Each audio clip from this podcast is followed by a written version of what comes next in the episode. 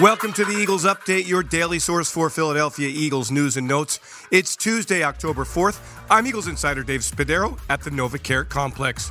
The Eagles are getting a big boost from the players they signed in the offseason, and that includes a post NFL draft signing, veteran cornerback James Bradberry. He's had two key interceptions through the first four games the one in Detroit, in which he returned it for a touchdown in that opening day win and then on Sunday, Bradberry intercepted a Trevor Lawrence pass to kill a Jacksonville Jaguars drive and help the Eagles to a 29 21 victory. Bradberry has teamed with Darius Slay and Avonte Maddox to give the Eagles three of the top rated cornerbacks in the NFL. Bradberry was released by the New York Giants, signed by the Eagles, and he's been a huge addition to the Philadelphia defense. I had a chance to talk to Bradberry after Sunday's game about his big play against Jacksonville and about the way this Eagles team is performing after four games. What was the turning point today? I mean, it, it did not look good early. I think you would agree with that.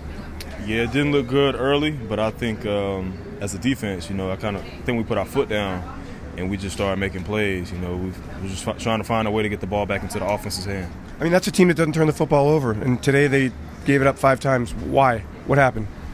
I think our front seven they did a good job of getting after the quarterback. You know, uh, throwing off his rhythm, uh, making him uncomfortable back there, and then uh, we kind of we, after that we just attacked the ball. It was raining, um, so that gave us, you know, the um, the advantage a little bit on defense. You know, because the ball is going to be slippery whenever the ball the ball carrier has the ball.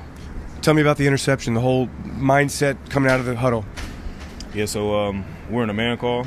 My my number one was in the red zone to start off. My number one ran a post route, two ran a wheel behind him and um, you don't usually get post routes in the red zone. So I was trying to play in between the post and the and the wheel, and when I saw him throw the ball, I just attacked it.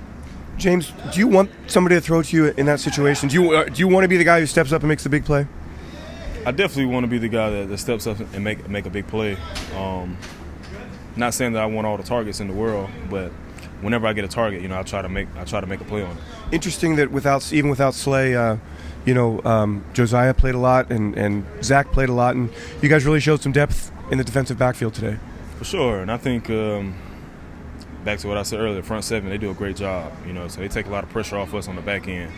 Uh, so credit to them. What do you think about this football team, four zero? Oh?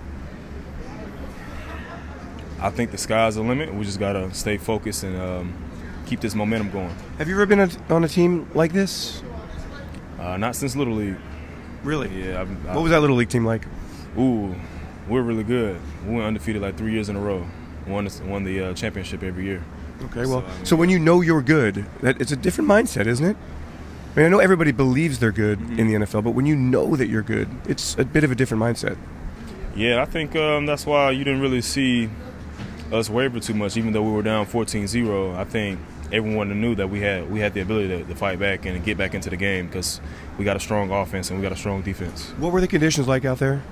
Ooh, it was windy, it was raining, and it, it was cold. On the injury front, head coach Nick Sirianni saying on Monday that he wouldn't get specific with player injuries, but that he believed there was a chance that every Eagle would be ready to go on Sunday when the Eagles play the Cardinals in Arizona. An update coming on Wednesday. I'm Eagles insider Dave Spadaro. Thanks for joining me for this Eagles update. Have yourselves a great Eagles day. Fly, Eagles, fly, and go, birds!